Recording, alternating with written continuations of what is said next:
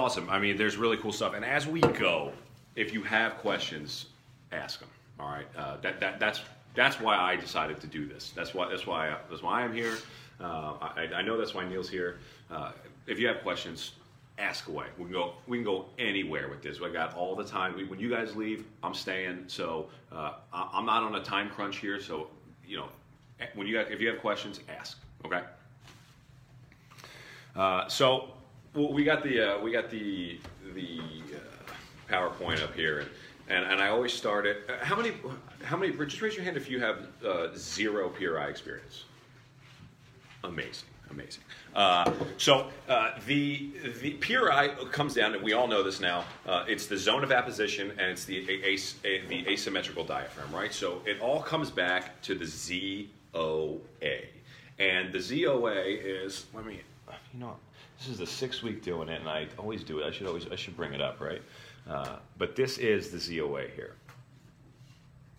Okay, uh, and we have the the uh, suboptimal way on, on the far right, and then the optimal ZOA right here in the middle. And as you can see, the the optimal ZOA has a, a, much better dome to this diaphragm, and uh, this one has a much worse uh, dome of the diaphragm. And essentially, everything that you do in PRI is going to be coming back to that middle picture. We are trying to restore that middle picture. Uh, and, and the other thing to, to, uh, to take note of here is that uh, the hip, the, the pelvis on the optimal ZOA, I was, I was, oh, okay, I was going to say, I was like, I never know why they have picture on the left. It seems like the same thing, but sorry. Uh, uh, so if, if you uh, look at the pelvis on the middle picture and the pelvis on the far right picture, the pelvis on the far right picture is a little more anteriorly tipped.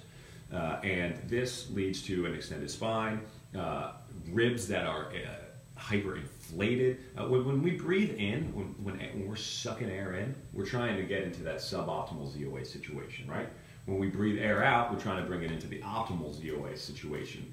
The problem is, is when, uh, uh, specifically uh, in the left AIC pattern, which is the prime, does everybody have a, at least some understanding of what the left AIC pattern is? It's like an airline. So on the left side, I can turn it around also, the left side forward and external rotation. Forward, next, and you notice it points everything. So if I come forward with the left, the sacrum and left ilium go orient, actually the whole thing orients to the right. Alright, Right. So it's flex and external rotation. Exactly. So what you'll end up having is you'll have on the left side, you'll have the suboptimal ZOA, uh, which would be like swing phase of gait, right? And then optimal ZOA would be on the right side. You're in a state of exhalation on the right, the ribs are down. You're in a state of inhalation on the left, the ribs are up. No problems there. That's phenomenal. We want to be there. We're standing on our right leg. We like to do that. Uh, the problem is we like to do it a little too much. So uh, it, what happens is when we try to shift back over to the left side, we're so stuck in that left AIC pattern. We're so stuck on that right leg that we don't have the ability to shift it back over onto the left leg. We end up still in some variation of this, and we've kind of manufactured our ability to get onto the left side. So if you're on your right foot, you're in right stance. And that's how the pelvis should be, not an issue. The issue occurs if you go to the left foot Right. And you're still in rightward pelvic orientation instead of that. That's as simple as it is. Exactly. You, you should go from here to here. It should alternate, but we don't. When you're, when you're patterned, you stay on the right side even when you're on the left side. Does that make sense? Mm-hmm. If you don't get to this pelvic position with opposite rib cage, direction rib cage, you're not really on your left leg. Does that mm-hmm. make sense? Okay. Mm-hmm. So, and all of that essentially uh, stems from the asymmetrical diaphragm, and, and there's a lot of asymmetries that are going to play a role here. Uh, but we're, we're just going to we're going to stick to the, the the contents of your your thorax, which is your your visceral organs, uh, specifically your liver, being on the right side, not being on your left side, right? So it sits higher on the on the right side than it does on the left, and because of that, shortens the fibers, much easier uh, in a much easier state to contract than it is on the left side. So when it's it sits up a little higher, the, it's, I believe the attachment's thicker on the right side. Uh, it, it's just it's just a much easier. So every time that you yeah, it's just a bigger it's just a bigger uh, dome on the on the right side. So as we as we breathe, approximately twenty thousand times a day, uh, we always just take this little twist to the right. right? And just over time, I'm 31 years old. Map it out. 20,000 times 365 times 31. Actually, I'm very intrigued on how much that, that is. That's a lot of breath. That's a lot of breaths, but that's a lot of twisting to the right. So we, we, we have this constant struggle, we're constant uphill battle of us trying to shift it back over to the left and just balance that out. Uh, and, and so that, that's really what we're looking at here. And, and as a result of that, by that twist over here, you get that state of exhalation on the right, the, the optimal ZOA. Pelvis is in a nice, I don't even want to say that. A pelvis is in a uh, more of a posteriorly rotated state, and the ribs are down. So the- there's the right ribs, internally rotated ribs on the right, so everything is here. Yep. And, but that would also, would also, oh, I'm not gonna get that. Internal rotation on the right, external rotation on the left. Yep. So you have rib flare on the left, while the ribs on the right side are in a state of exhalation, uh, overly stable, because it's stabilizing your right side, so your left leg can go through the air and, and step. So you're just stuck in this overactivity of the whole right side, creating stabilization and never relaxing, because you never fully get to the left. Yep. Never, never lets go. And and uh, and on the left side, ribs are up, pelvis is anteriorly tipped, etc. Uh, but we'll, let's stay there for right now. And and we're in a state of inhalation. That's what that's where the air wants to go. So uh, and we just become biased. We've strengthened that pattern so much. You know, when we lay down, we're not necessarily laying down in a neutral pattern. there's a lot of things that, that we'll see uh, as you travel through the uh, PRI world that you'll notice that uh, we do. We lay down in a left AIC pattern or a no, you lay down in a left AIC pattern. Uh, you will uh, just always be biasing yourself to that to that side because that's where you're strongest. That's where it's most comfortable to to breathe and, and just live your life. Uh, you know, I've recently started noticing that when I go to sleep, I am most comfortable. This is this this is this, just the worst part about knowing PRI. It's just like the constant analysis of yourself. Oh, yeah. Like I'm trying to go to sleep and I'm like, and my head is like tilted to the left, and I'm just like is my airway open? damn it like oh my and i'm trying to go to sleep and i'm trying to correct that and then you like move it back and you're just you're like this isn't comfortable and then you're like but you got to deal with it. Then you're just like sean you're comfortable. You feel good man. Relaxed, just go to sleep man. And and then then once once, once that uh once that box is open forget it. Uh, but uh, so i have no idea where i was going with that but uh, but anyway, th- that, that's what it all comes down to. It all comes down to the fact that we bias ourselves onto that right side and we're having a really hard time getting to the left. So, uh, theoretically speaking, and when we're, when we're doing corrective exercises, when we're doing uh, training, you know, I think PRI people get a little too uh, focused on the fact that you know, like we got to be in these corrective areas and stuff, but these clinical style exercises. But you know, training should have the exact same bias. If you're training somebody in the gym, you're just understanding that this exists, right? And then you're biasing your program. Like you, you going into your, you sit in front of the computer to make this program, and you have, you are now, you have a biased opinion of how you're going to program this exercise, these exercises, because you're understanding that this person in front of you has a liver on the right side of their body. I think it's a fair assumption. I guess it doesn't always exist. There is situations where uh, what they call it in situs inversus. Not positive on the name of that, but that is when the organs are flipped. So I guess that might be a question to add to the intake. Where your liver at, right? Uh, you know, I think that might be that might be something that maybe needs to be asked. I've never asked that. I've always just assumed that it's it's it's in the it's on the right side, but it is possible to be on the other side. But uh, but when you're sitting down a program, this is what's in your head. This is what's in my head. Whenever I created programs uh, for for the athletes that I've worked with, that's what I'm looking at. Like I'm understanding that that this is what's existing in their body and i need to i need to create opposition to that pattern and i think uh, the other thing that I think is really we all are we all uh, a couple PTs, uh, all trainers at some level dealing with like like a strength and conditioning program. Everybody, uh, are you doing that at all? Of course. Yeah. Okay, great.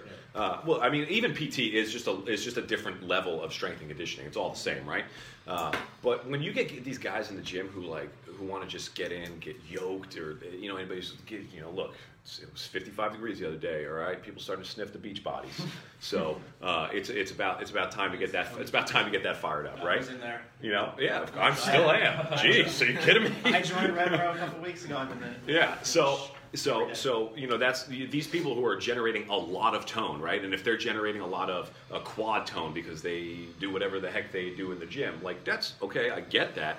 But understand that now uh, a 90-90, a 90-90 is an unbelievable exercise. But what's that going to do for Shaquille O'Neal, right? How much, how much, how much tone, how much opposition tone do you need for his uh, anterior chain to produce onto his posterior chain to, to produce a, uh, an, a, a adequate amount of opposition to get him into a good position? You're gonna need you're gonna need a pretty good amount, right? Uh, I think uh, the the I think PRI really does operate in the optimal world. The, the you know the, in a perfect world setting. Uh, they, that that's that's you know I think ideally if you're trying to get somebody neutral, you're gonna you're not gonna work with an athlete. You're gonna work with some. You, you might have to tell the athlete like, dude, you got to stop playing your sport because I'm, I'm gonna try to get you neutral. You got to stop dancing on Broadway, right? It's not realistic, and that's where you have to just use your understanding of PRI, the situation, and uh, and just play the cards that you're dealt. Like like when I worked in the NBA, this this was this was the routine. This is this is a real this is a real a real road trip that we had. Practice in LA, okay. Uh, whatever the heck that entailed. Uh, we get on the plane. We immediately flew to New Orleans. After uh, the next night, we played against the Pelicans in New Orleans. After the game, we got on the plane and we flew to Chicago. We played the next night in Chicago. After the game, we flew immediately to Toronto. We had a day off in Toronto. The following day, we played against the Raptors in Toronto. After the game, we flew to Memphis. We played the next night in Memphis, and then after the game, we flew all the way back to LA, right? How am I getting anybody on that team neutral uh, under that circumstance? Like, I, I, I think I spent more time on the airplane than I did in my home uh, during that time, just because we're it's just the way the life is, and and it's just a matter of understanding that neutrality isn't all that realistic in that world because uh, the neurological implications of that sleep deprivation. These guys eat nothing but uh, Doritos, and you put salads out for them, and they're just going to order their own cheeseburgers, you know, uh, and and like that's that's the world that they're living in, and I just need to do the best that I can with that situation. So uh, you know that that's that's ultimately when it comes to training, like it's just understanding these principles and stuff, understanding that this asymmetrical diaphragm, this asymmetrical body exists. There's these patterns that are falling off, but we've strengthened these patterns, and now we just need to create the opposition for that. And then it's just who, who you got in front of you, right? Questions there? Just curious on the um, are guys looking for treatment before a game, or are they just like we had game last night, I'm resting until I'm playing tonight? Well, I mean, it depends. You know, I think I think uh, yeah, there's there's also all sorts of different guys, right? You got the guys who are who are always hurt. Oh, you know, uh, I feel so bad, you know, and go out and drop forty. Uh, then you got the guys who are never hurt. Under no circumstance am I going to be injured, and that's you know that's that. So it really just depends on the guy. I think, uh, and, and, the other thing to consider from my perspective was that I was the strength and conditioning coach. Now, granted, I have I had a, a huge PRI background licensed massage therapist, right? So I have, uh, you know, a rehabilitation background. They didn't want to see me ever for, for rehab or anything that bothered them. I remember doing, I remember getting in on some guy in the weight room. One of our guys had a, his shoulder problem or something. I was about to just flip in and do some ART real quick, right? And he was like, mm, no, no, like I'll go, I'll go to the training room for that. Which was, you know, I get it. You know, when I worked for the Diamondbacks, it was the complete opposite so interchangeable, true teamwork. Could have been either or. like that's that was the that was the uh, uh, what's, what's what's the word I'm looking for? Like the the model that they set up. Like that's just uh, what the hell is the word I'm thinking of? No, culture. Yes. Uh, that was one of those tough words to remember. you know what? They did cover that in my journalism background. Can you use culture in a sentence in class? I don't know. Oh God. Uh, so so so they did. Uh, th- that was the culture they set up. But with with those guys, like I was like I was not a rehab guy, you know, and and you know. So uh, like I, you know, so like for me it was just purely strength and conditioning, purely fitness, and like if I was gonna, if somebody was gonna come in for, uh, you know, if they had knee pain, like I mean, it's like like we're talking like like playing tricks, you know, getting guys to do stuff without them knowing they're doing it. And, uh, and like I did, that's that, that's the name of the game. Pro sports. If anybody ever works with pro athletes, I mean that's the name of the game. That's just just see if you can sneak it in. It's it's a, it's a fun game to play, uh, but it, high stakes, high stakes. Um, but so that's the. Did, was there another question somewhere up here? Yeah, going back to the topic of uh, geriatrics, what's your experience with PRI, the older population? Do you feel like you're ever going to get the neutral you know they've had this tone probably for years and years and years and years. Are you expecting them to get a you know their right arm to internally rotate and all that stuff? I think you have to consider the fact that that that's a that that's definitely a possibility. I, I was I was at an event yesterday and I, I saw an, an older lady and she had you know extreme thoracic kyphosis. Right. I was actually talking to my dad and he was just like he's like he's so proud of his son. He said you got that right. And I was like and I was like oh man I don't I don't know like that's that's a lot of that's a lot of time spent under under under that that that that tension. Uh, from a neurological perspective so like every time like we're in these uh, these patterns right uh, we're producing these uh, neocortical associations in our brain that are just and over time it just it just builds and it gets stronger and stronger and stronger and stronger and you know under that under that microscope you're saying you're going to have to spend an adequate amount of time to oppose that current because you can't erase a memory in the brain. You can only create a stronger connection. So uh, you have to spend an adequate amount of time to produce the opposition to that to that. And then we're then you want to talk about uh, the soft tissue fibers that have that have formed over top of it you know reinforcing that that pattern. Uh, I mean, I'm not super well versed in what would happen from a bony standpoint, but there, but I would imagine there's some, there's some something that happens in that situation. Uh, so I think I think uh, for the geriatric population, I, I don't I, I would off the top of my head I, I've worked very little, uh, but I would say that it would it would definitely be something where neutrality is um is, is further away, right? Maybe maybe a less likely scenario. Anybody else have experience there? I've only had a couple experience with like older than 65.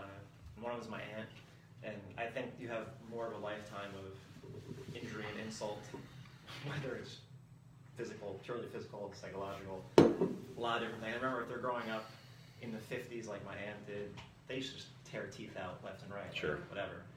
So she had teeth pulled, and I know because I did have a tongue depressor between the teeth trick, and she got this range of motion, took it out, let her teeth touch, neck didn't move. Mm-hmm. So those teeth are not changing at this point, but she would constantly get pain sitting. I tell the story, it's really just illustrative. Uh, she would get she gets a lot of neck pain because she has her own business with her husband. They have a small business, which is very stressful, and she's on the computer a lot, and she constantly complains about neck pain. So obviously she's ungrounded because she's always sitting, and sitting just kills the body in my estimation. Uh, and so what I did, and I was like, Diane, I don't know if it's going to work, but you can try this because I've with other people. Just start to feel too much, stand up, get on your left leg. So remember, remember what we can't do. We're stuck like. We're essentially in just the frontal plane at least. We're, we're stuck like this. We're on our right side. She's getting too right-sided from her life and sitting too much and just having these teeth that are causing overactivity of the neck. So I said, then just do this. Put your left foot slightly behind you. This is her skeleton.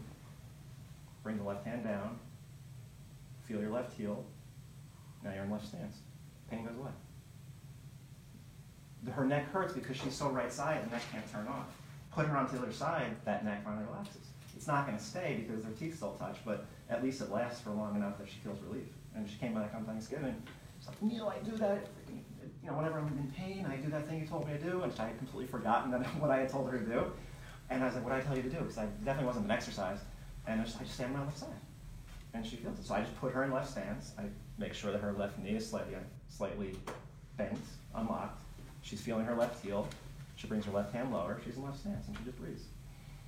It, it, it enables the right side, at least temporarily, to relax, and that's all she needs. And then five hours later, it's probably going to go back because now she's sitting and typing again. But at least temporary. So I think there's a lot of what you can do with older people might be just re-education in a sense. Give them those uh, references of left heel, right, right arch, left posterior mediastinum when they're sitting. Try to kind of sit to the side a little bit on the left. And I'm, I'm sure there's, there's, and I, that works with a lot of people no matter what. But at least you could always try stuff like that. I don't know if you've gotten to that point in the PRI education, but left heel and right arch are big deals. Training and and just the PRI stuff. Also.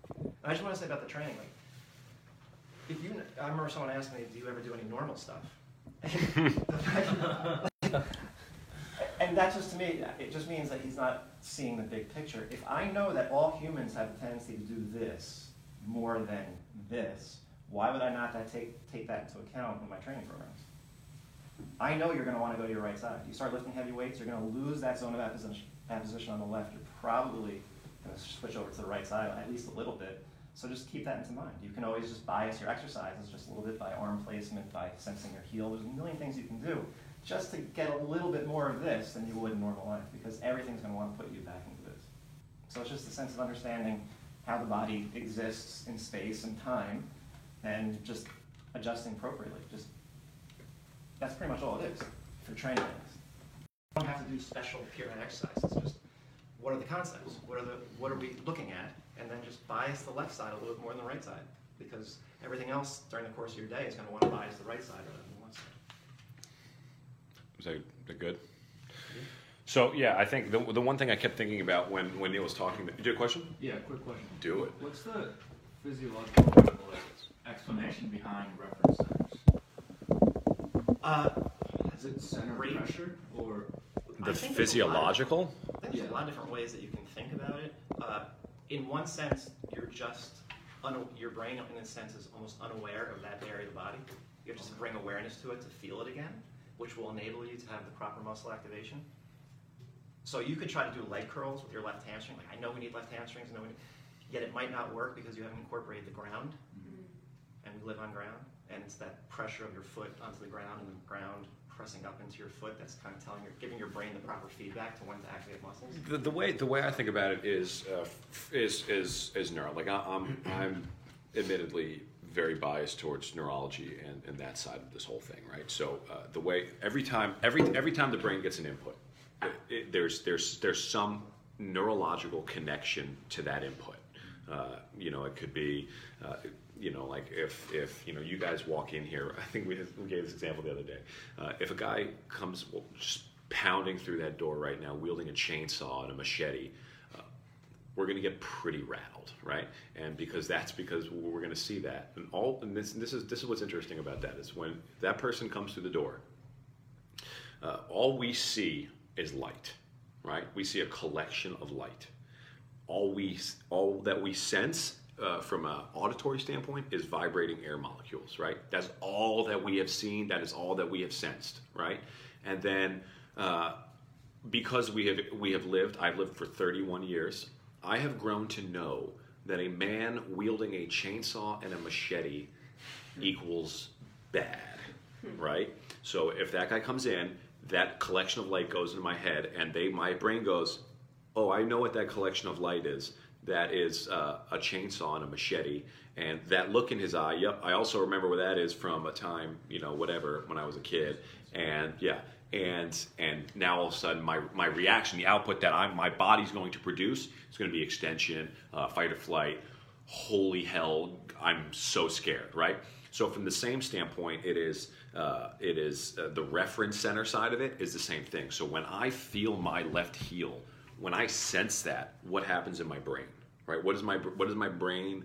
What is when when that input comes in? What's the context? What what what have I applied? What context have I applied to that sensation? Uh, it- you know, and, and a lot of PRI, which is really cool, is the fact that you you have very little because you've stayed you stayed off of that left heel for so long. You stayed off of that right arch for so long. So there's not a lot of context there. So there's some room to grow. Um, so when, when you sense that, when I sense like so, for example, what, what makes like what makes like crappy weightlifting so scary is because uh, I might feel my left heel, and now what am I what am I what am I associating my left heel with? Like a really sympathetic environment or something, right? As opposed to when I get my left heel, I want to sense my left hamstring and my left adductor and all this stuff, and I'm just creating I'm creating context, and then it goes back to. Uh, you can't erase a memory. You can't erase context. You can only create a stronger association, or, or con- and this might be stuff that you guys are coming across in your research, uh, and and it's It's a pattern. yeah, it's a it's and now and now and now the pattern back. it's training, right? It's now it's let's let's train this pattern, let's train this uh, this input. But that's really what it is. Like you're you're just you're, you're just training your body to uh, the, with the reference side of it. That's all you're trying to do is trying to uh, unlock a, a pattern, unlock. Uh, neocortical context Th- that's that's that's what it means from a reference center standpoint does that make sense yeah? So according to PRI, is the optimal pattern locomotion? Is that what they're trying to get at? Yeah. Walk- Gait. walking and breathing. Yeah. Reciprocal alternative. Yeah, and they'll say so. So so neutral in in, in, in under the context of PRI is not a like a good posture is not a single static position. It is the ability to move in and out of positions. So like good posture, like this could be out outstanding posture, right? But only if I can also come here and here and here and here and here. Like how many how many different positions can you get yourself into? How limited are you? Right? That is the that is that is what neutrality is. That is what good posture is under this umbrella. Does it sound good? Questions? So the next the next thing we'll talk about is uh, the infrasternal angle, and I, I wanted to I wanted to address this on this day because I it a video about this on Instagram.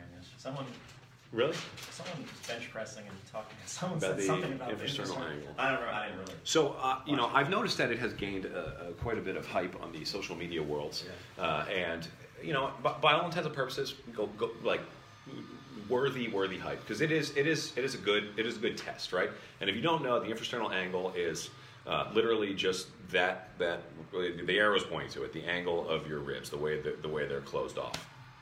And, and the way you measure it is you just literally go in and you take your thumbs and you just jam them up in there right on that angle and decide whether it's wide or narrow or just just unimpressive, just just unnoticeable, normal uh, infrasternal angle. Now the the the let's let's see what I got up here for this. Perfect. This is not actually PRI, okay? Uh, it's PRI-ish, okay? It has it has some it has some bang for your buck. If if I'm a personal trainer, a strength and conditioning coach, uh, I'm, I'm in on this because I don't have a lot of time. So the, the way my clinic is set up upstairs is I see everybody for two hours, right? And I, I go through about 50 some odd, 60 uh, assessments. And I have uh, the luxury of seeing somebody for two hours that, that David here uh, does not have, right? And so I can say infrasternal angle, get out of here. Uh, we'll we'll do it the proper way, right? We'll go by the book here. Uh, so because and the, the reason that this is not uh, PRI is because this only tells you a piece of the puzzle, right? I think uh, in the training, strength conditioning world, the people that are using it, and, and I'm not I'm not saying it's a bad exercise or a bad test to use. It is by all means a good test. But the reason that it is not PRI is because it only tells you a very small piece of the puzzle. If you're only using this, if you're using this in conjunction with 50 other tests, all right. But if you're using it in conjunction with uh, conjunction with two other tests, what have you found? Right? Like, I, I, if somebody has a wide infrasternal angle, what does that tell you? Anybody? Anybody know what that tells you? In the inhalation pattern. Yeah. Okay. Great. What, what does that tell you about the foot? Mm, that's where everything is so fascinating. right?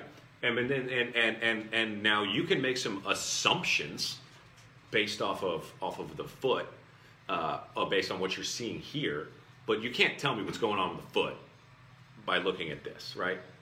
Fair. And, and, that's why that's why there there no, one test is going to be like the king. It's it's the it's the entire assessment process. Uh, so so but but and I, and I want to emphasize that I would truly use this test if if I was in, in a setting where I did not have like when I worked in LA, I did not have they did not give me two hours there, but you got you got ten minutes to make this happen, my man. And and okay, well maybe it's time for an infrasternal angle, right? Uh, so, so the, the, the reason, oh ah, man, see, I'm, I get ahead of myself here. This is not PRI, but it is practical, right? Uh, wide equals hyperinflation, like we just mentioned. Uh, a wide infrasternal angle means that you are hyperinflated, right? You have that suboptimal ZOA on both sides. You, have, you are in a state of inhalation, right? A narrow infrasternal angle, what does that mean? Super inflated. You know what? It honestly could. It honestly could. But so, uh, you know what? I think I have the video here. Uh,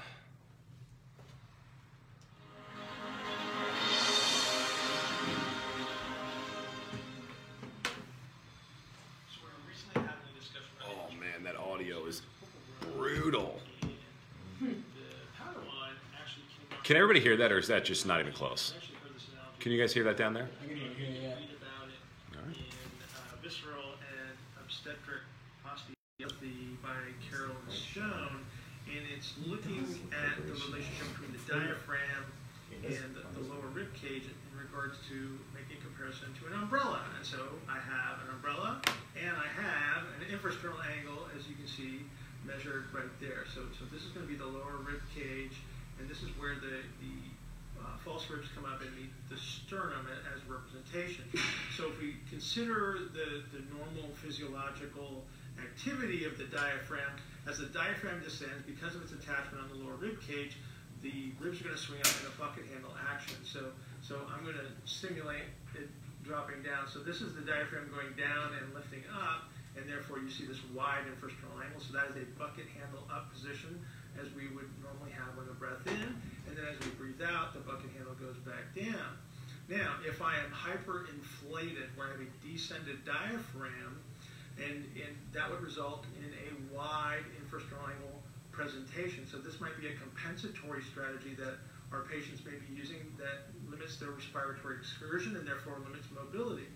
Now, if I have a scenario where the diaphragm can continue to descend, so as the diaphragm goes down, it would normal bucket handle our, our ribs up, give us this wide infrasternal angle. But there are scenarios, so for instance, in the pelvis, if the pelvis is in a position to receive pressure, the diaphragm will continue to descend as it pushes the guts down. And so if I continue to push the guts down, what happens is the diaphragm picks up leverage to pull in on itself, and now I have a narrow infrasternal angle. So that's how you get a narrow one. And so, depending on the presentation of this compensatory breathing strategy, this will help me determine what my interventions will be to restore this full respiratory excursion of the up and the down pump handle action of the rib cage so that I can get a normal respiratory excursion. Questions with that?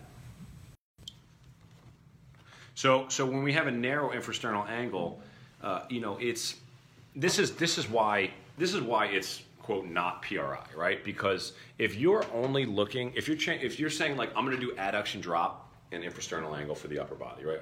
Uh, Adduction drop for the lower, uh, infrasternal angle for the top.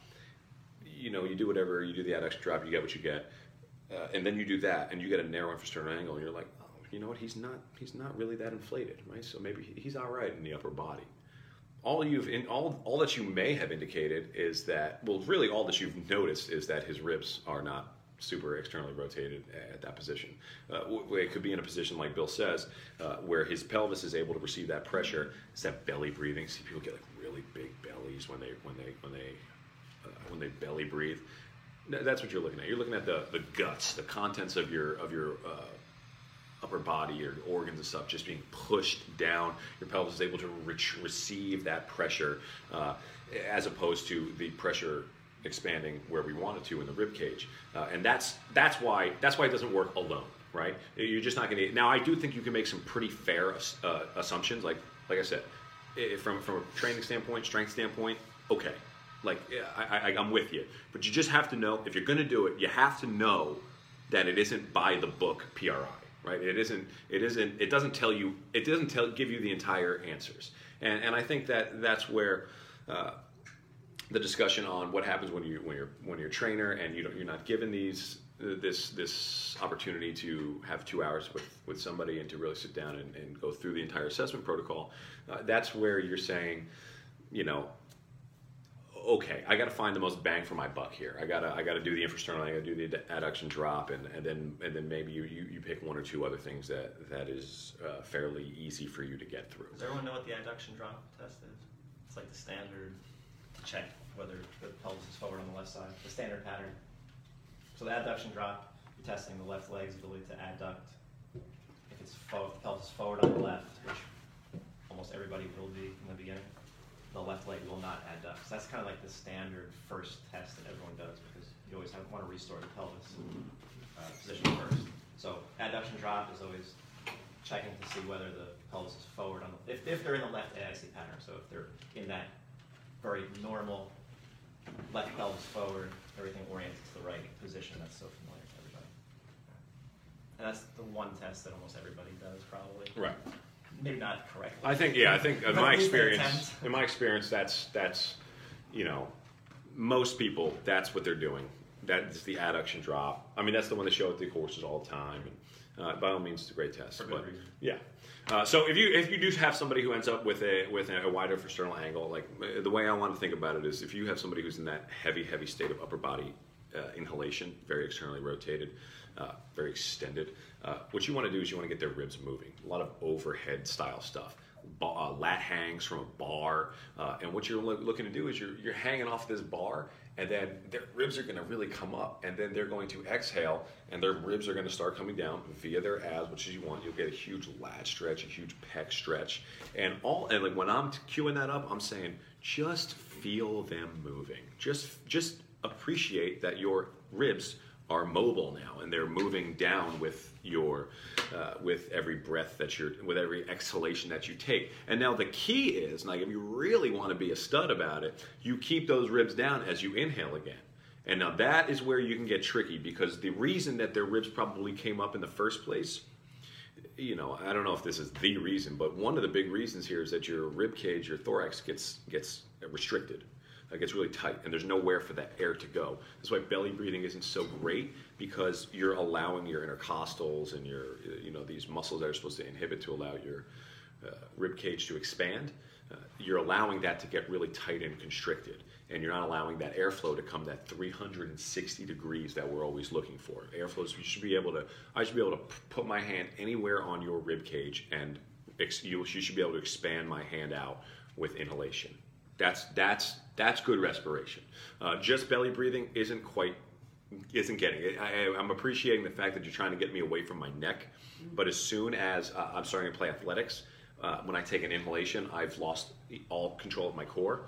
Uh, now that when I get out of breath, I'm to have to find more places to get that air, so my neck will kick in, lift those upper ribs, so that I can get uh, some uh, some more space for that airflow to come in.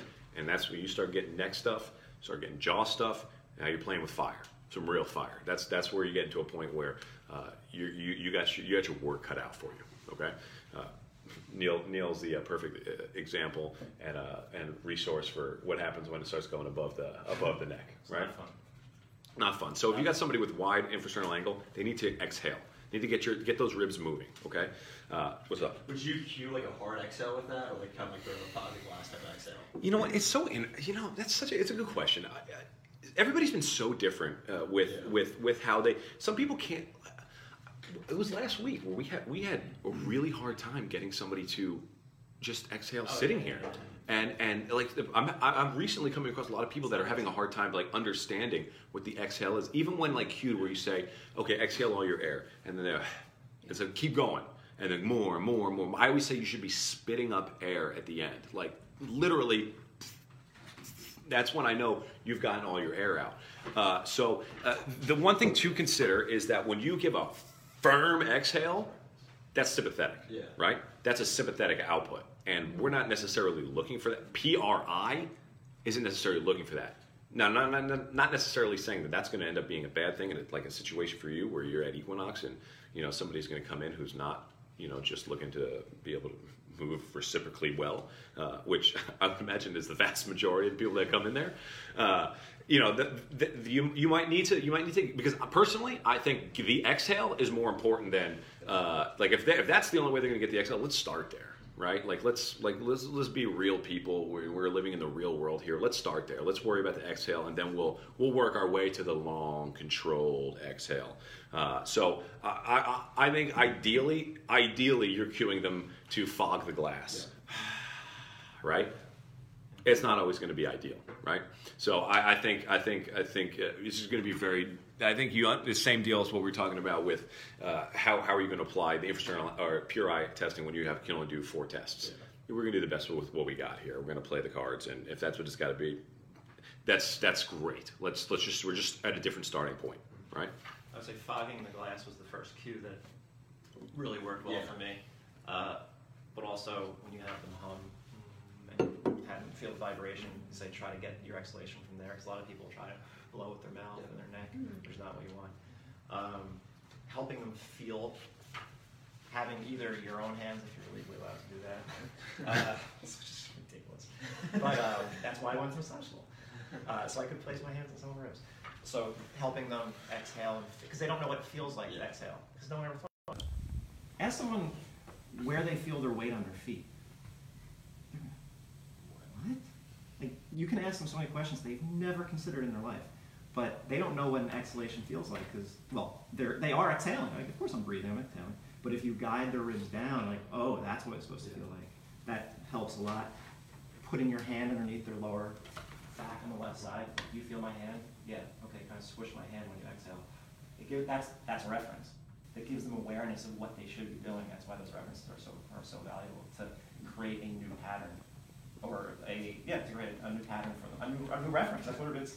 Just giving them guide guidelines like the stars. That's how they figured out where they were in the ocean, and they didn't have all these amazing maps. It locates you in a sense. It gives That you a was sense deep. of where you need to be. That was deep, man. I'm philosophy. Wow. Sure, sure. oh my God. It's on Sunday. Yeah. What are those? What are those? The, the, the sextant? What are the? What's the thing that changed navigation completely? I think that is it. Sextant? Is it? That's what Something like that. They could figure out where they were and relate because of the stars, and they had these angles, and they could map themselves. Instead of just relying, it just gives you a sense of purpose and direction. Right. So, uh, and so, so the next uh, step to this this test would be that if you have a narrow infrasternal angle, you're reaching straight out, right? And the the idea behind that is like so you could potentially have a narrow infrasternal or a narrow-ish infrasternal angle if you are upper body neutral, right? Uh, but I think we're, in, for the sake of this situation, we are assuming that you are, are not are not neutral, right? So if if, if in this situation they have they have a narrow-ish or even like the 90 degree infrasternal angle. Uh, and, and their upper and their lower body, po- you, you you know you've done maybe some apical expansion. Uh, personally, I think the apical expansion. If you guys want to a test, do you guys know what apical expansion is? The apical expansion test is. Anybody not know what that is? Okay. So the apical expansion test is you, they're laying on their back, and uh, I'm going to have them inhale through their nose, and when they exhale, I'm going to take their ribs, I'm going to guide them down. Right. I am their abs. I am going to take over for their abs. I'm going to push them down and see if when they inhale again, I can hold this down and get air in on this side. And then I'm to flip it and I'm to do it on the other side. I'm to guide them down on the exhale, give them a little two, three second pause, and then inhale. Can you breathe on one side? Can, can you exhale on one side and inhale on the other? And do the same thing on both sides, right? So in the in the left AIC pattern, they'll say, "I'm to have a hard time holding you down on this left side and get an air here because I'm restricted here, but this is where all my air is going. On the opposite side, I should be able to hold you down pretty easily here and, get air in on this left side. Uh, so th- that's the apical expansion. I think that's the I think that's the go-to. I, I think if I was going to do a, a, a test for the upper body, I'm doing apical expansion because I want to see I want to see where your air where's where's there room for your airflow to go because ultimately all of this stuff revolves around the manipulation of your airflow. Where where does is there enough room on your right side to divert air away from your left side? Because if there is not enough room on your right side for air to go, your left abs can never work because your body would prefer you to breathe than have a good ZOA. So if if if there's no air here, the, those left abs will always give in when you're inhaling because it needs air to go. On the on the flip side, uh, so if you have somebody who is like, I just can't hold that in while I'm inhaling, right? I can't maintain left abs as I inhale. Well, you got to look at their right side because that's probably really restricted. They're not getting any airflow. They have no. It's so constricted. They're not. There's not enough airflow for them to get air in on that right side. You open that chamber up, now all of a sudden that left side will stay down. Like that because it's not a strength thing. It's a fact that i need to it's a survival thing. I need to breathe. So when, when we're talking about somebody who's a narrow infrasternal angle we're talking about opening their chambers.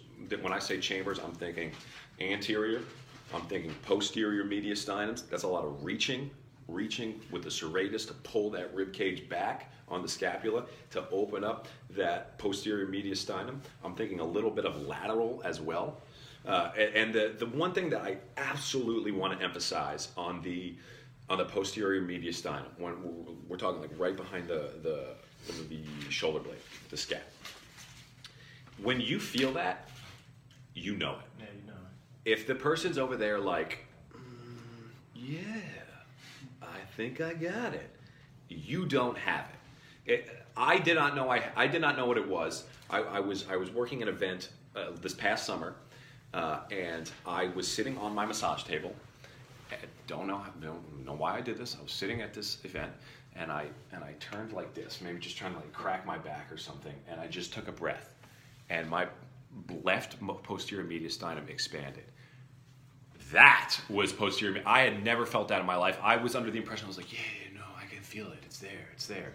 No, no, no, no, no, no, no. It is like plain as day obvious when that happens. And that is a reference. Yeah. Now he knows. Exactly. That's what it should feel Yeah, like. It's a reference. exactly. So yeah, so when I go through that exercise, I know what I'm looking for. I know when I have it and when I don't, and it's really drives me up the freaking wall because when you're doing it with somebody and you're trying to explain this to them, they know they just never know it until they know it. Like they'll they'll be like, I have it, I have it, and you're like, no, I just don't think you do, because it feels like you ever, you know like the spot massage therapist where you everybody's just like you know it's just like I can you just massage here for the full hour? Like right here this like this spot. Uh, it, it literally feels like that's the that is the exact spot that you're releasing right? It is the like pinpointed that's the Yeah. spot that's what I'm releasing. So when you ex- in, uh, expand that posterior mediastinum that's the spot that you're hitting. And you want to talk about when, when you go in a massage place and next next time you're giving a Swedish massage, and they're like, I just, I just, you know, I know because you do that every week, right?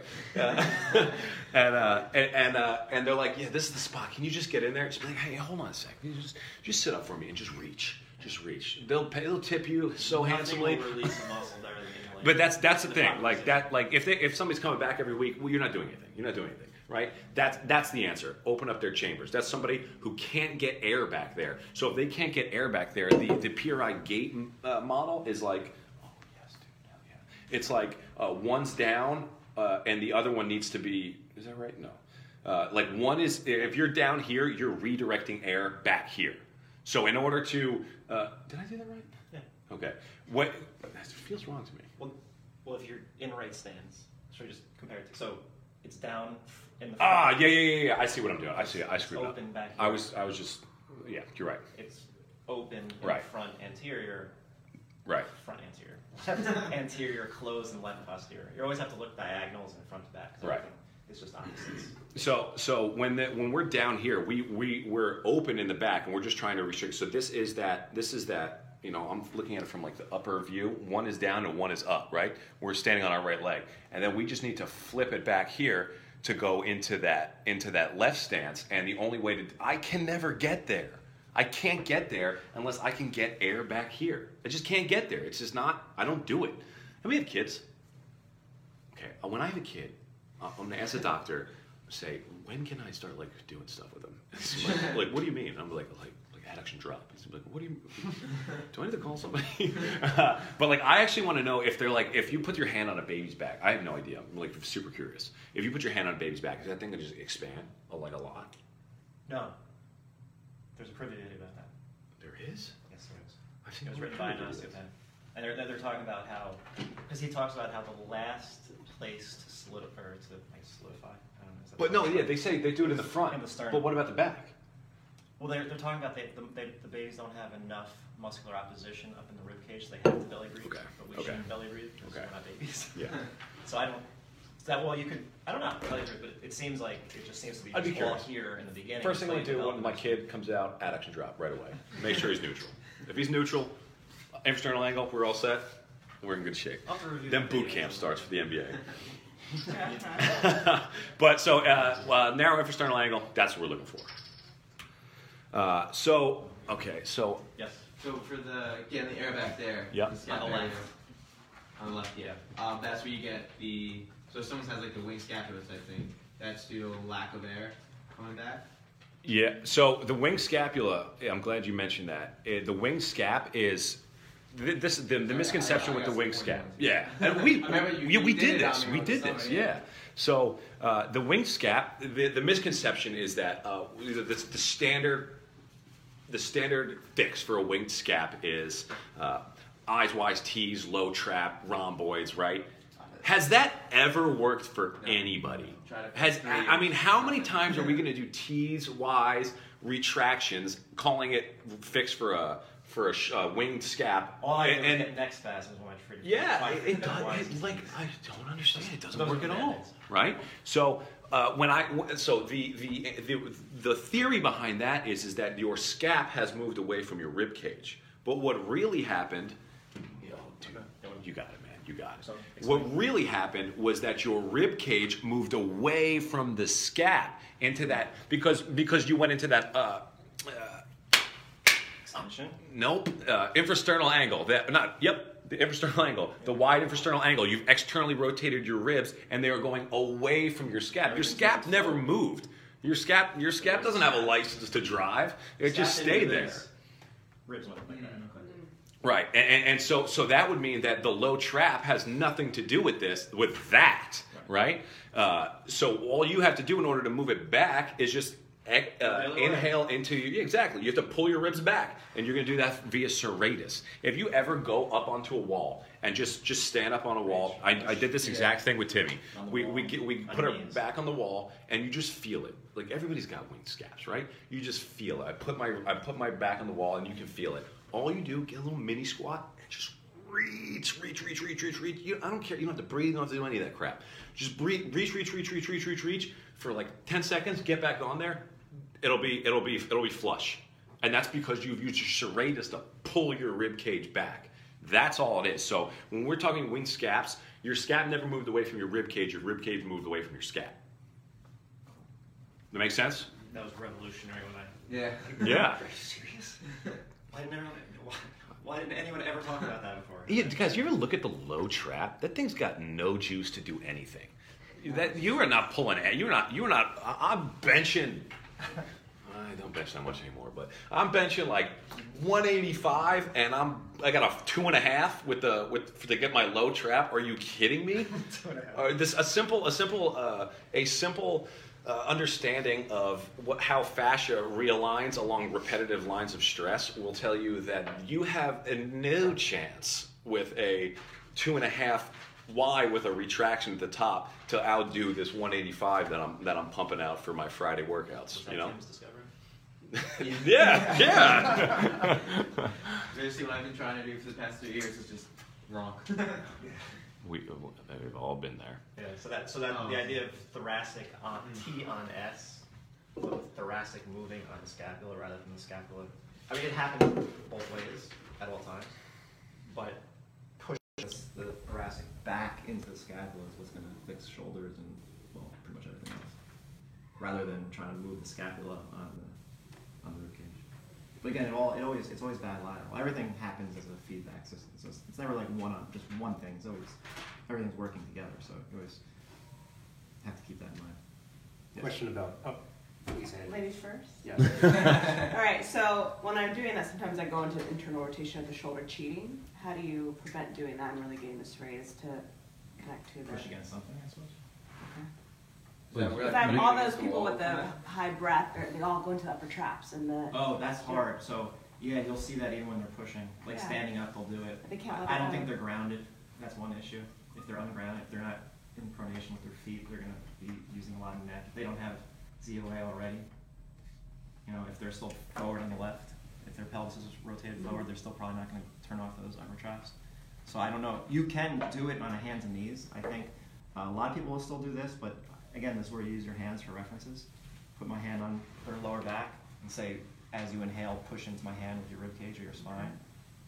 They should feel that and they'll do that. If you leave them to their own devices, this is what they'll probably, if they're on their hands and knees, you'll get them to round. Yeah. And just rounding them should really put them in the correct position to do what we need. But they'll still want to do this. Like they'll still either rock backwards with their body, or as they inhale, the rib cage will move up towards their head, which is obviously not what you want. So, hands, go to massage therapy school if you have to. Spend nine thousand dollars just to put your hand on someone's, on someone's back legally. No, no, it took. So Just put your hand use it as a reference so they have, so they know where to be, because they don't, they don't know what, what it feels like. They don't know what the hell you're talking about. Again, when I, when I used to ask people, "Do you feel your hamstring?" Like, yeah. And I say, and I got started to get suspicious. Like, um, point to where you feel it. They're pointed their quad. I mean, most people don't know anything about Sure. anything, so they have no clue what you're talking about. Wow. So, but All feeling- right. But, but when they feel something, it gives them a location, to, something to strive for, something purposeful. Otherwise, it's just like I don't know what the hell you're So talking you're about. saying do it, but it depends on like maybe work on the feet, the hamstring, the breath, and then like is there an Well, I think stand, on I think s- I don't know if standing is harder than hands and knees. It, to me, it would seem like it I because think there's so. less to Yeah. like the ground gives you more reference. Sure. So I would always, in order to round back and breathe and try to get this opened up, I would always start in the hands and knees. I think that's the easiest position because they have two things. Like, They're pushing with their hands into the wall, their legs are on the, I'm sorry, into the wall, into the ground, their legs are on the ground, and you're making them round. What about wrist issues when they can't do that? That's problematic. Uh, well, that's, fist. I've done yeah, I've fist. done fist also. Yeah, even for myself, I do that. I think I think uh, what I would know on that topic is that uh, most people they- they're, not, they're just not going to feel the, the, the posterior mediastinum It's going to be really hard for them to get. Uh, also, their serratus, like what is a serratus to most people, right? Uh, and and the, the what I find just like in the hard exhale comment of like what's mo- more important first, I would love nothing more of them for than for them to feel their posterior medius mediastinum expand. So I manipulate the system and I will have them lean off of something as opposed to reaching because now I'm like screwing with it. I've shortened the serratus, I pulled the rib cage back, and now if I contract the same side abs, air is going to go back there. So now if I go to a doorway, and what you'll see is they'll say lean off the doorway and they'll hip hinge, right? Because they don't have that, they don't, they can't get air there. So then you want them to squat it down so that their thorax is is is right up in uh, like like was it parallel to the wall? And then when i lean back i've shortened the serratus so i've simulated i haven't reached but i've simulated the reach. And then i exhale get these abs right here. Now this now i've diverted the air. I've diverted the air to the back. And if i can do this the right way that's when that thing will open up so for somebody who can't feel that who's not doing too much upper trap flip the script on them and have them lean off it. There are some PRI door doorway stretches. Um, like I've done, I've even done a thing where I'll I'll put them in a one arm dumbbell row position, and uh, we make sure Oh, push TRX push. straps are great. Yeah, Just have them lean TRX is awesome. And, just fall towards the floor. You- have them breathe. yeah. TRX straps can be used in a lot of different ways for this type of stuff. So you just get them into that position, like a nice neutrally PRI position, uh, ribs down. I'll press it. So like I'll go one arm dumbbell row position. I'll press into the, you know, where you go, where you got like one knee up like this, one hand's down, and I'm rowing.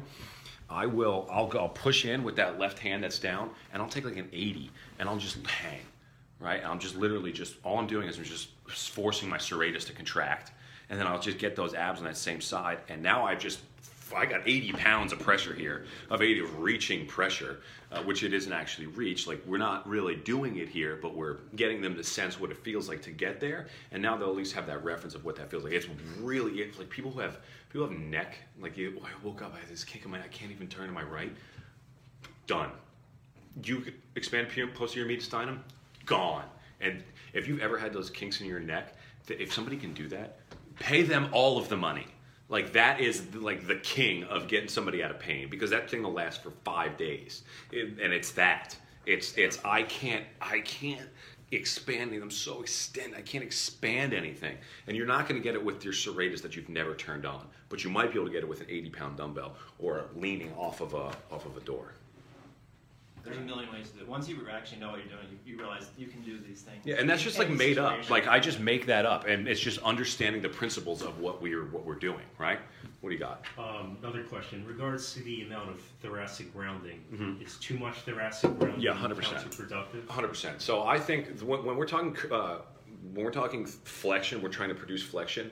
I see it all the time where it's just like boom, like I've done it, right? And what I always see is they oh like around T eight, they always it's like a it's like a mountain. They, there's a there's a peak, uh, there's a summit, and that's not what you're looking. For. You're looking for a really nice general rounding of the back. So all I would say is exhale all your air, and what's that going to produce? That's going to produce posterior tilt of the pelvis, ribs are coming down, and then I say reach, and that's it. Don't force anything. Get it from there.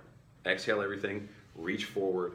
Now you have now you have a nice generalized rounding as opposed to this like forced flexion into your spine when it's not even like you look at these people and it's almost like a straight C spine or straight uh, lumbar spine and then it's like this like weird like small moment of flexion but nothing else is really flexed.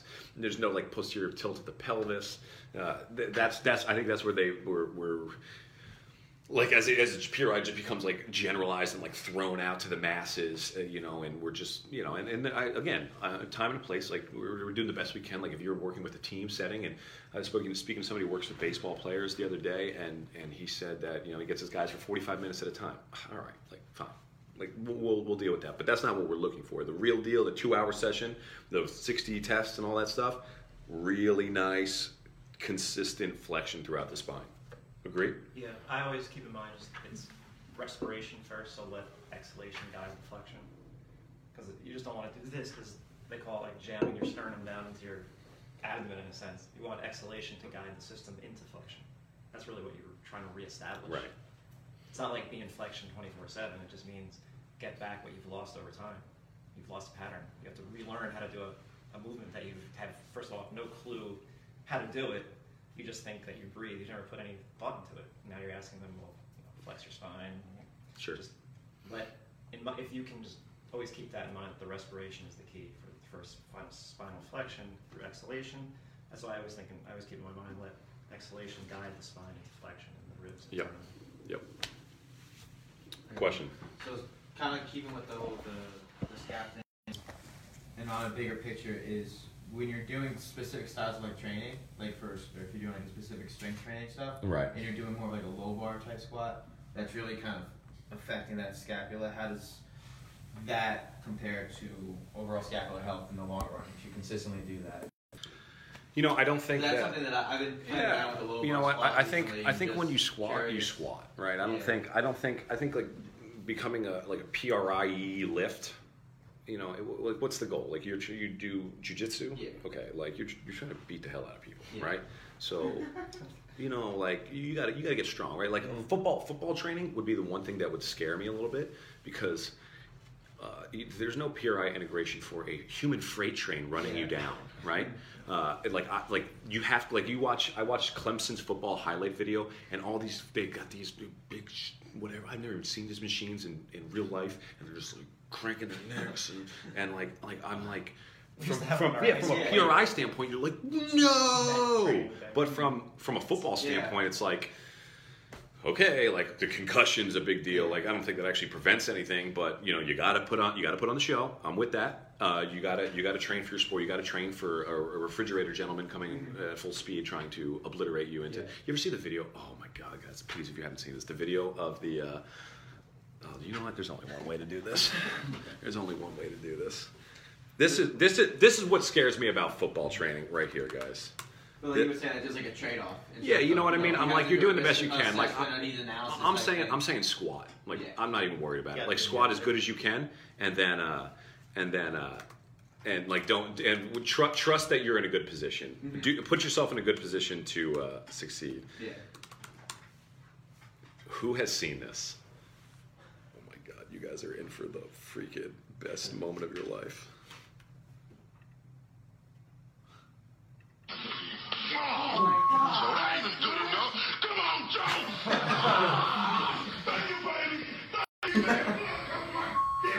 Yeah,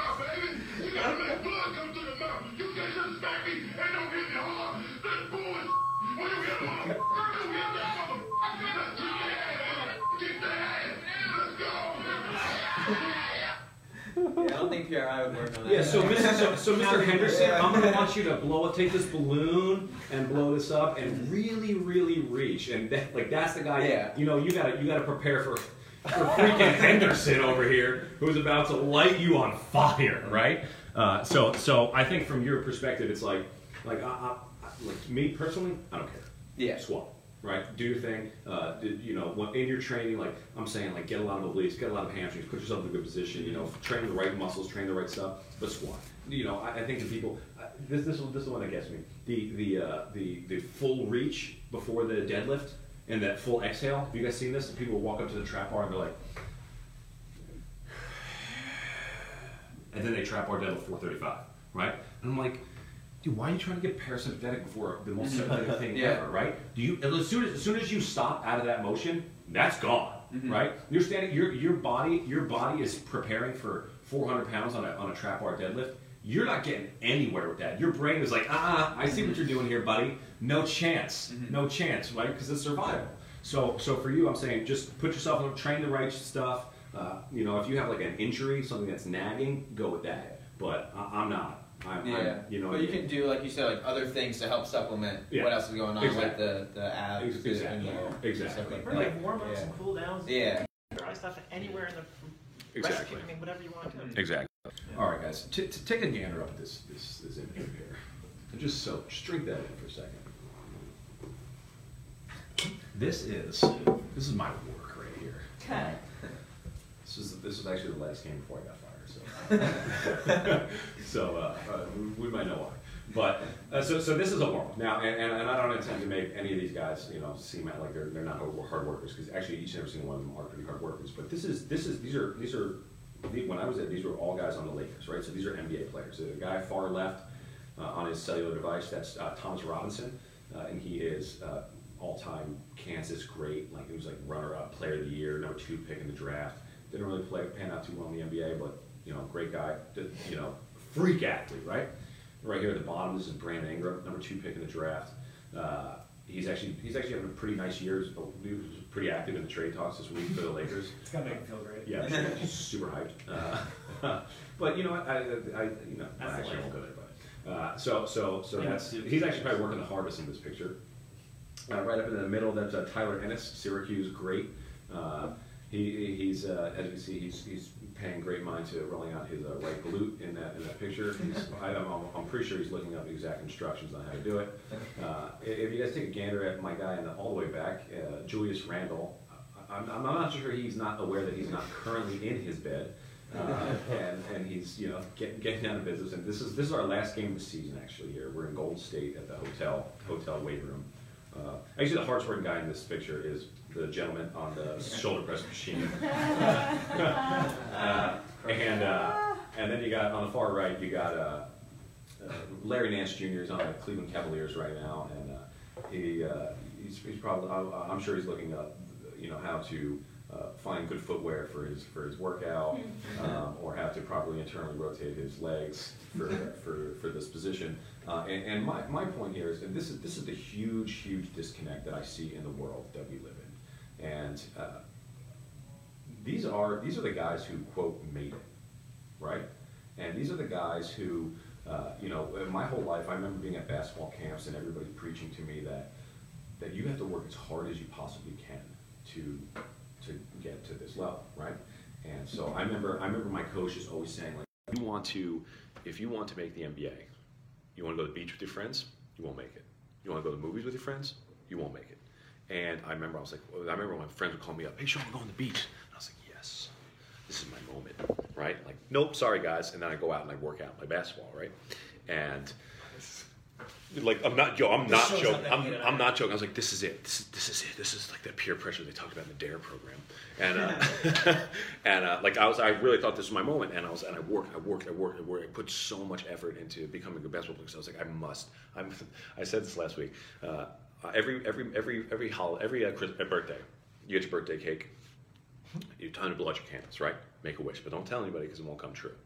And I always wished every single every single birthday, my entire life, every single time I picked up a dandelion in the summer and I had to make a wish. I'm not joking you. Every single time, every single time, throw a penny in the mall water fountain. Every single time, I wish to make the NBA. I wish to make the NBA. My career goes on. I ended up being a strength and conditioning coach in the NBA, and my first thought was, "Damn it, I should have been more specific." Right? I like I, I made it, but not as a player.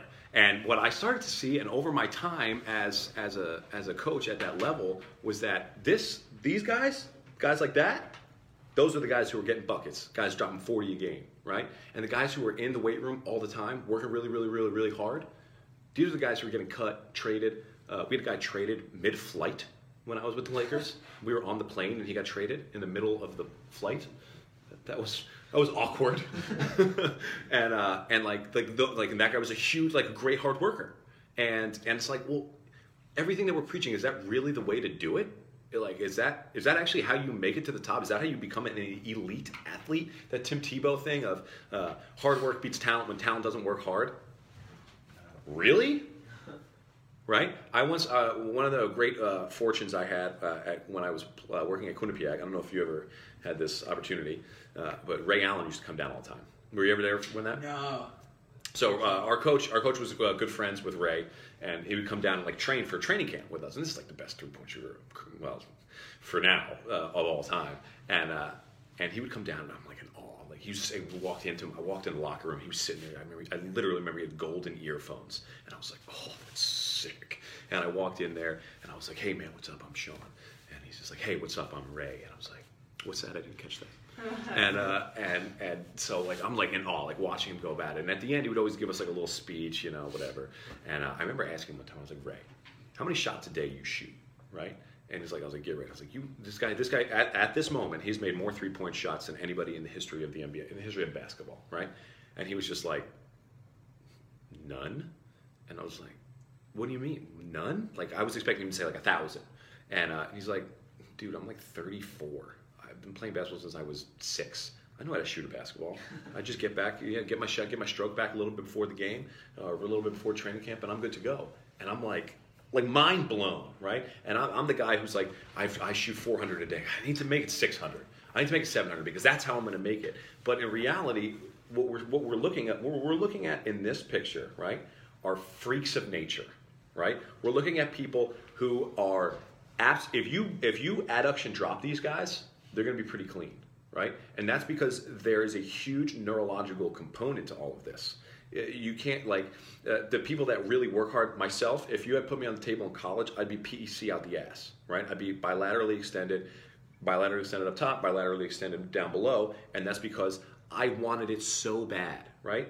Yeah, I mean, these guys like it, but they don't care that much, right? Like, I mean, it's they don't they care, but you know, I don't want to say that they don't care as much, but like, they don't care as much as I did. Like, I was hell bent on becoming an NBA player, and my body, my skills, paid the price because uh, reference centers of people in the stands. It was such a big deal to me that when that reference came into my head, I'm no longer neutral, right? I no longer and position is power, right? Position is function.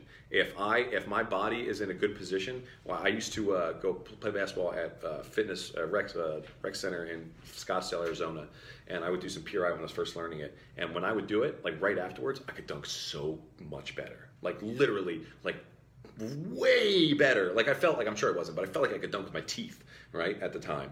And that was because my position was power, and I made that, right? I created that that situation. Uh, and and and when you when you become neurologically in a different spot, you can't you can no longer perform at that at the highest of levels. So when we talk about training, like that's why this PRI stuff is a big deal because it's going to cover that neurological side.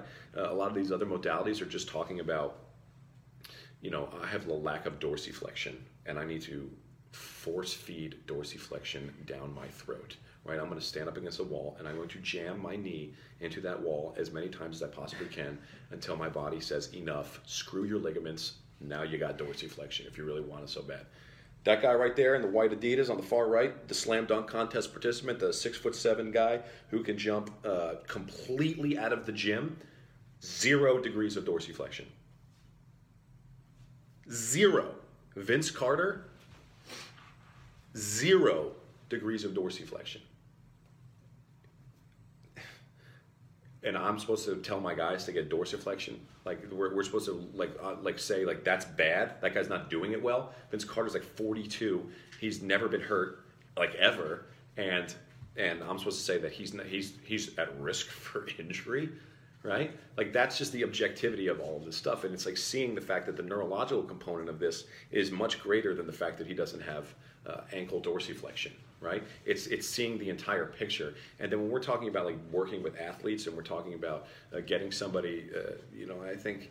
uh, I think it changes the mantra of what strength and conditioning and training really is. Like if we're trying to get somebody to their genetic potential, like you have to pay way more mind to their neurological system than you have to pay mind to their uh, mental toughness on a, on a on a deadlift or something, right? And that and that involves like if, if you work with young kids, that involves at that age, that involves uh, getting them to be able to expand their posterior mediastinum when they're young, because uh, the further away you go from that, reference centers, the further away, the more connections that you build away from that.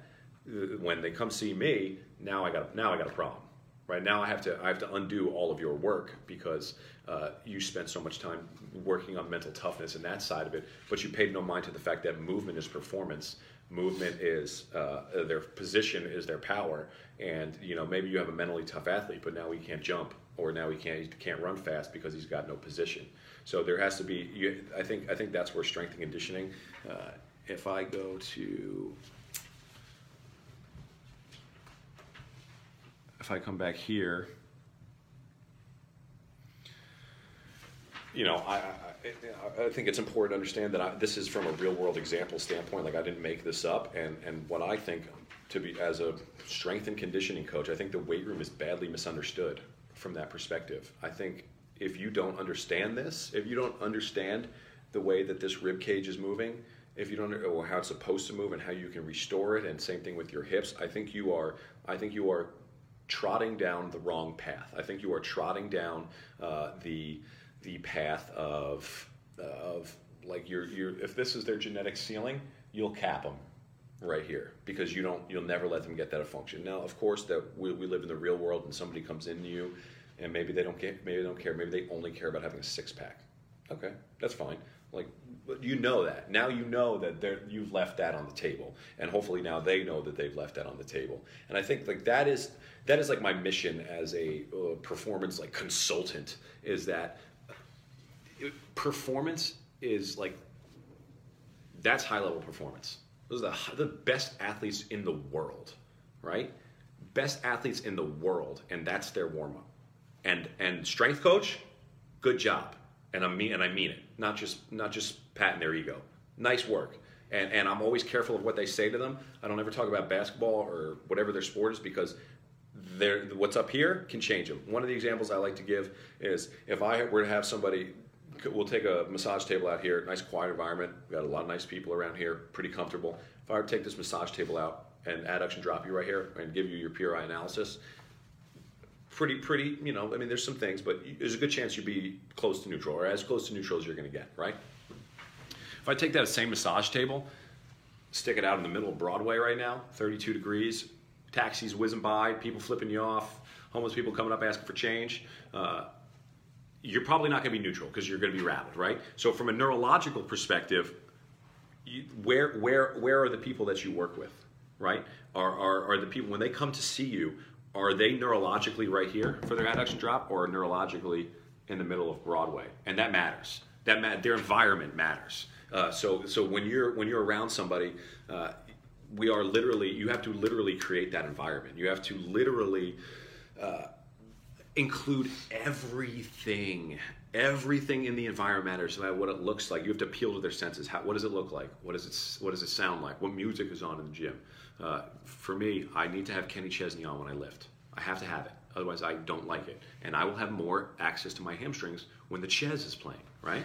If if i have to listen to amigos my hamstrings go bye-bye. And uh, you, you can't have that, right? Like that's that's that's bad performance. Now uh, you're at Equinox. Well, you actually might control the music, do you? Okay, so so you don't have access to it, and and, and, and in that situation, you're like, whatever. Like I understand it. Like I get it. It's, it, it's not ideal, but I know it. I know that that's uh, produced. So maybe I need to be heavier on the visual side of it. Understand that the visual component is a really big part of it, much bigger than the auditory. So maybe I, I drive that into it a little bit more. Uh, somebody you're trying to get deadlifts in. We talked about this last week. Uh, if you're trying to get deadlifts in, they can't find their hamstrings. Move them over to the window because natural light, uh, being able to see an expansive environment is, is, is really helpful in that situation. All of a sudden, maybe they'll start feeling their hamstrings. How the gym smells uh, is, is, a, is you know, it's a really big deal. Um, how you smell is a really big deal. Do you have coffee breath? That plays a role. Do you have you not shout? Did you just work out? That plays a role. Uh, and I think like creating that entire environment is such a monster, monster deal. Uh, and I always say, when I've worked in baseball, the way that I knew that I was doing a good job is that during a rain out, a rain delay, the guys would hang out in the weight room. And that's when I knew I created a nice environment. And I knew that whenever it was time to get some work done in there, it wasn't like a place that they just did not want to be. It was not like they had access that they ordinarily wouldn't have access if if I was just you know uh, one of the meathead strength coaches just screaming and barking down the throat and I'm a dictator and this is how it's going to be. I was very lax, very carefree. Sure, you want to lift now? Fine. No, you don't want to lift. Oh, like in baseball, uh, drinking a beer is a pretty big deal, right? So if you want to drink beer, just put it in a different cup. Okay, I just don't want to see it, and and that is that is creating a good environment. And I think I think. Uh, I think that gets misinterpreted in PRI, right? If I if I if I did your adduction drop out in the middle of the Broadway, my results tell me that you need hamstrings. Do you need hamstrings? Or do you need to just come inside because it's freezing? Right? What do you got? With the music, is it just something that puts you in a happy place or gets you amped? Like, Well, it depends. It depends on what you're going for. So, it, so for example, uh, man, uh, this is this is what I suggest that you guys. I'm gonna put this video in the. Uh, I'm gonna put this video in the in the Slack channel. Did you guys all sign up for that? The, I sent an email out. Uh, did everybody get that email? Yeah. I, I, Okay. Um, if you haven't already, th- I sent an email out uh, yesterday. If you guys, if, I, if some of you guys, I already had you on the list, so I just transferred you over. You, you might not have, you might not have gotten an email about it. I just put you in it. Uh, but the Slack channel on Slack, I'll, I'll include this video. When you when you go, is, oh hold on, this is even better. Is who's walking home? Anybody? Anybody? Be a subway? Anything? Subway. Oh, okay, great. Okay. When you leave here, if you have Apple Music or anything, type in, go onto Apple Music and type in Time by Hans Zimmer. Okay? You will thank me later. You will literally feel like you're walking around the city and you're Batman. It literally feels like you're Batman when you walk around the city to this. Like, that's what I, that would be my suggestion. Everybody, when you leave here, go walk that way. It's like uh, Wall Street's right over there. It's like these cool buildings and stuff. And just like walk slowly and just listen to this. I'm not joking. You're going to feel like you're Batman. I've compiled these lists on my on my Apple Music that show uh, that have different emotions, right? So I'll just we'll just bring it up here actually. Uh, if you come to my Apple Music, and if you have Apple Music, you can actually come in and I think you can like look people's stuff up. Uh, so I have all of these score playlists. Um, so if I want to get neutral, come on, right? Home Alone, right? Because Christmas is the best, makes me neutral. Uh, it just it's a, Mike's reference center to that context. Christmas presents, family, chocolate chip cookies, love it. Let's do it. That's what I remember when I think of Home Alone, right? My childhood, all that stuff. Unless you hate Christmas.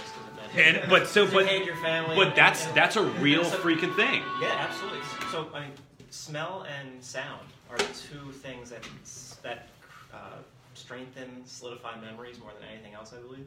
So, put the wrong song. I'm there until I let go of a lot of things in my early to mid 30s. There were songs I could not listen to. Like, there's a lot of people. I teach dancing, and it's Latin, so Latin music. And I don't really know what they're saying. It's, it's songs, and I'll sometimes have a student be like, "I can't listen to this. Can you turn it off?" Because I, again, I don't know what the words are. I just Yeah. dance to the beat and everything.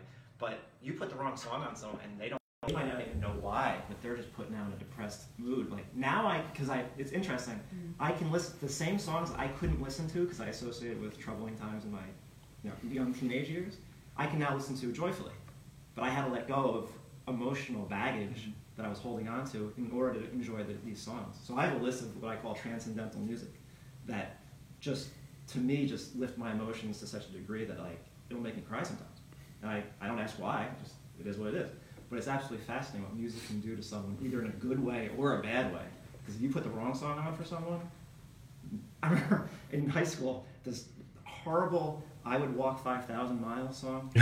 Oh, yeah. My God! I know this is the early '90s, and, and that was the last the last song I heard before I had to take a math exam, and I was horrible at math to begin with. Right. But I could not get that song out of my head for the life of me, and it's just got this horrible, repetitive "I would walk 500 miles an hour," and then I could not think of anything during that, during that math exam. So music is a huge deal. Right. Like I wouldn't go with Kenny Chesney. I would go with Bon. If I wanted ballads, I would go with Bon Jovi. Ballads because you know he's more my time. Look, period. as long as it's a slow go jam, I can deadlift.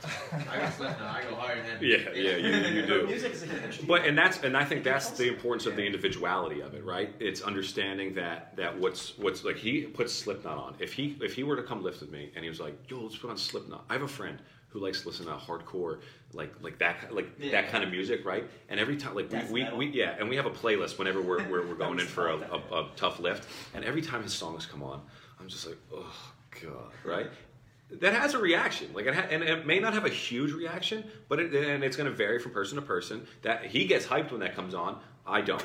And so it's very individualized. It's very different. Uh, if you're talking about if you if you if you're volume yeah if you're in a situation where you have a gonna be around. one-on-one like like having an understanding of what they like is really really useful because now you'll understand uh, you'll understand you'll have a you'll have another anchor This is it's like another hamstring. It's a, like a small little hamstring that you can help pull them back into their position. Like it really, it really is, and that's just understanding the neurological component of it. And if you want to go even further with it, you know, we got people here in New York City, and uh, you know, if you say say even in my building, I live on the 14th floor in Hoboken, and I can hear like sirens and stuff throughout the night, and comes in and, and what, what have we what is the what is our reference to a siren danger right? So every time we hear dang, every time we hear siren our brain just has a little reaction to the fact that we are we in danger right now? So Even if you're, you're in a, sleeping. yeah if you're in a spot where you can knows. hear that like Yeah, that is going to contribute to the fact that you can't sleep or the, contribute to the fact that you are a sympathetically driven person. Like that is that is the entire scope of of what we're dealing with here. And that's why the pri side of it is so important from a performance standpoint because if you're not looking at that you are limiting the genetic potential of them because that all plays a role you can't just generalize everything right I would say one other thing. Have you ever heard there's a book called The Highly Sensitive People or The Highly Sensitive Person? These are people who have overactive nervous system. I'm one of them. Uh, but it's only like 10 to 20 percent of the population. So most people are like, they don't understand why I don't like to be in bright lights or around loud noise. And I didn't either. I just knew I didn't like it, and that some people have highly reactive nervous systems. It doesn't mean they're over anxious. They're not. They're just they might seem more reserved, but on the inside they're freaking like completely tense. So putting them in the wrong environment, and just because no one would think that I'm an, a highly sensitive person if you just met me normally, so you can't judge. Uh, you might be an athlete. That person might be a highly sensitive person just because they look a certain way and they can jump a certain height and runs. Don't assume that they're this extroverted, you know, outgoing, excitable person. They might not be. Like I have to wear. If I'm teaching a, a, a dance class for two two hours, I'm putting on an act. I'm being energetic because that's what it demands. But I go home. I'm, uh, the classical music goes on. I read my philosophy books and I try to go to sleep. Like you, have, a lot of people have to fit into environments that they're not really comfortable with, and that's why it is so fast. And the neurological aspect is, is absolutely huge. Like you can't judge someone by what they look like, and just because they're big and muscular, assume that oh they must love this type of activity. They might not. I, I think what a lot of those guys probably want them to have to worry about as little as possible. That's exactly what. So don't be like, oh, you know, you're not testing cleanly. Let's get more. And now they're thinking, oh, shit, is, is this going to hold me back? Now they've got something on their mind. Like for a lot of people, generally in life, you want to worry about as little as possible, so you can actually not be too self-aware. Right. Like on the basketball court, not be just lose yourself in the game, get in the flow. The more you ask people to worry about stuff, the worse it is. I think some people are in pain because they're worried that they have a big issue, and then they realize, oh, Right. you just can't ex- exhale, and they relax. So a lot of pain is tension based because they're holding, they're they're fearful of Right. something. Uh, so, uh, and then just just really quick carrying off of that is this is where PRI comes in, is because it is the GOAT, greatest of all time of tr- unlocking triplanar mo- uh, movement. Uh, like we talked about with some of these other things, is we're just most modalities are just forcing movement down your throat, and they're not really addressing the fact of why you have a why you have a movement restriction. Uh, they're just just looking at it and just going right at the symptom as opposed to the cause. Uh, uh, they have the best demonstration of what our biological requirements are to beautiful movement, and that is when we talk about athletes, people who can perform at the highest level. This is the people that can maintain maintain uh, that movement the best. Uh, and, and the most, and in my experience, uh, in seven plus years of working with professional athletes, the people who are the most explosive, the, the pitchers who can throw the hardest, the guys who can jump the highest, if you test them out, PRI, they are usually the cleanest. They are not the people that are PEC. They're not the people that are very limited, very tight people, very loose. Uh, they're they add up to the table. Everything goes really, really smoothly when you do that, and, and it's it's not because they do their 90-90s and their and their adductor pullbacks. It's because from a neurological standpoint, whatever has happened in their childhood, whatever currently happens, uh, you know, I think the, my favorite example is always professional athletes blowing their money. How many people have heard it? There's an ESPN 30 Oh, for 30 on it, right? And my, my response to that is yeah. uh, there is no off switch, right? If you don't care, if you don't care about shooting free throws and you know and crunch time in, in front of 20,000 people, you don't care about how much money you're making rain at the club, right? You, there's no off switch. You are who you are. That's why they test clean because neurologically they're just free spirits. right? Uh, I, I think I think that's the appreciation. Like you, you, you, I think it's I think it's wrong for people to want you to be an assassin on the court, but be a conservative investor, right? like I think that's I think that's I, I don't think you're appreciating you know the, the reality of of what of what what you're asking. If I know my, my brother was, was a pitcher for a professional pitcher, pitched for the Boston Red Sox, and I remember watching him pitch at Fenway Park. Uh, he comes in the game, first batter he's going to face is Mike Trout, right? And I'm like, if that's me, that's me on the court on the on the mound. That ball's going in the dugout. Okay, it's going up into the stands. I'm th- I might be throwing it out of Fenway Park because I, I'm so freaking nervous. I may not be able to move. I may just have to call the catcher out, intentionally walk him or something. Like I can't, I can't move. But my brother's like hitting the glove, and I'm like, how do you do that, man? Like, and that's just because uh, when when when we're in uh, when he's in that position, like he's not like th- th- my mindset is, is the normal person. My brother's an idiot, right? Like he's just a he's just like a free guy. Like oh, let's go, Mike Trout's up, sweet, you know. like I'm just like ah, and that's the norm. That's the normal That is- person, right? That's the interesting thing. Yeah. That is actually normal. So people who, I don't remember what book was it. Oh, it was one of the first neurology books I ever read. But he was saying, the author was saying, oh, by Daniel Goleman, uh, social intelligence or emotional intelligence. Emotional intelligence. Yeah, and it was like mind blowing when I read it. So I realized I wasn't crazy because most people do ruminate about their, their social lives in, when they're not when their mind's not occupied by something. Because I thought I, we all think we're the only one that does this. Of course, you're not. Everyone does it, and then it's like, oh, everyone does it. But he said, you know, people who have a hard time functioning in front of groups or taking, you know, going up to the chalkboard in front of a class. That's the normal. Right. That's normal. People who struggle with that, that's normal. The people who don't struggle with that, that's not normal. And that enables them to do stuff that most of us can't do. Right. It's like maintaining composure under, you know, under extreme duress. Right. That's not normal. People that can do that, we all admire them in a sense, but they're the not normal people. So everything that I was struggling with about myself, actually, I can't do this, I can't do this, there's too much self awareness, I can't, I, I fold under pressure, whatever it is. I realized, oh, that's actually the norm. But you don't think of it like that because we don't, we compare ourselves to the people who, you know, can do it. Yep. So your brother, like, your brother is completely not. My brother's a freak. He's a freak. Yeah, and, and he's a freak on multiple levels, Which but we won't go serves him very well in but you never know. If, But that's how you. But that's. I mean, that's realistically. That's how people. That's how you make it to that level. Like you, you, you have to have that free spirit, that not caring, and it's and and, and it's those those things that your parents, uh, that your coaches are saying, where it's like you have to want it so bad if you want to make it to the NBA. That just creates more Who are you? Who, what what example are you using? Right? You want to? People want. To, I hear this a lot. Oh, Kobe, right? Well, Kobe. Oh, that's who you're going to bring up? Kobe Bryant, one of the greatest players of all time. You got one. You got one.